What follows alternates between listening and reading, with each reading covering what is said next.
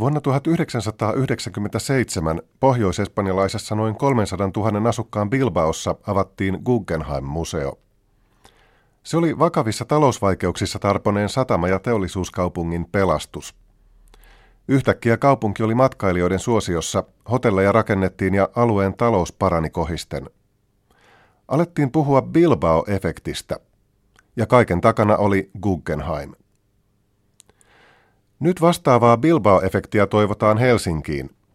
Mediassa ruoditaan ahkerasti Guggenheim Helsinkiä ja joka toisessa jutussa viitataan Bilbaoon. Kuvituksissakin komeilee tyypillisesti juuri Guggenheim Bilbao veden äärellä kimmeltäen. Vallalla olevaan Bilbao-rinnastukseen liittyy kuitenkin ratkaiseva ajatusharha. Ei ole tajuttu sitä, että arkkitehti Frank Gehryn luomistyön huipentuminen juuri Bilbao-Guggenheimissa oli vain huikea sattuma. Sitäkin makeampi jättipotti bilbaolaisille. Toista vastaavaa pottia on turha odottaa. Frank Gehry oli kehitellyt Bilbaon museossa kukkaansa puhjennutta muotokieltään jo uransa alusta asti. Hänelle esimerkiksi oli ja on yhä tyypillistä koota rakennuksensa ikään kuin erillisten ja eri muotoisten massojen ryppäistä. Metallinhohtoisena, mutta hyvin laatikkomaisen kulmikkaana tämä ajatus toteutui muun muassa vuonna 1992 valmistuneessa Ajovan yliopiston teknologiakeskuksessa. 5 vuotta aikaisemmin vuonna 1987 Saksaan valmistunutta Vitra Design-museota hallitsevat puolestaan valkoiset kaareutuvat veistokselliset muodot.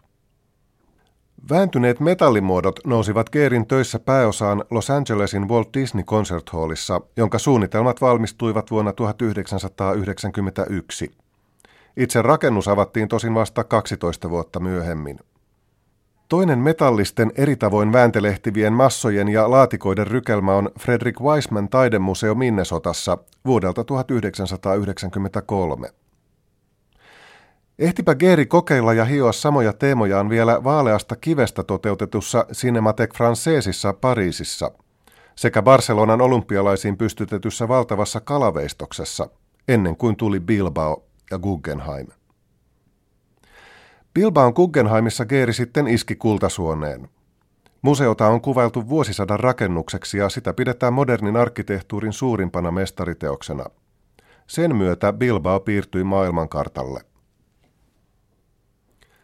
Auringon säteet ja kaupungin valot heijastelevat museon kaartuvien ja vääntyvien seinien kalansuomuja muistuttavissa titaniumpinnoissa. Laatikkomaiset vaaleasta kivestä tehdyt siivet jäsentävät tätä valtavaa, ikään kuin tuhansista osasista sen 50 metriä korkean keskusaulan ympärille kiertyvää veistosta. Kaikki Frank Gehryn pääteemat ovat läsnä ja saaneet uuden synteesinsä. Ja tässä on myös Bilbaon menestyksen salaisuus.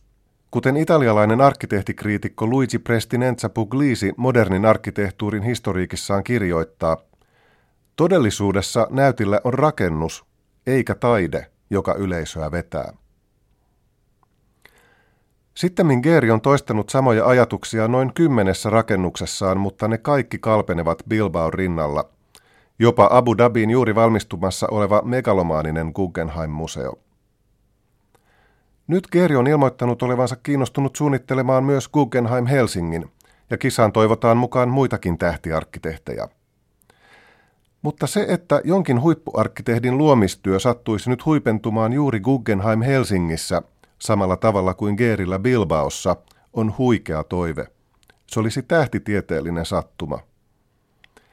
Niinpä mahdollista Guggenheim Helsinkiä pohdittaessa unohdetaan Bilbao. Bilbaon ihme ei ihan heti toistu. Vuosisadan rakennuksia syntyy vain kerran vuosisadassa.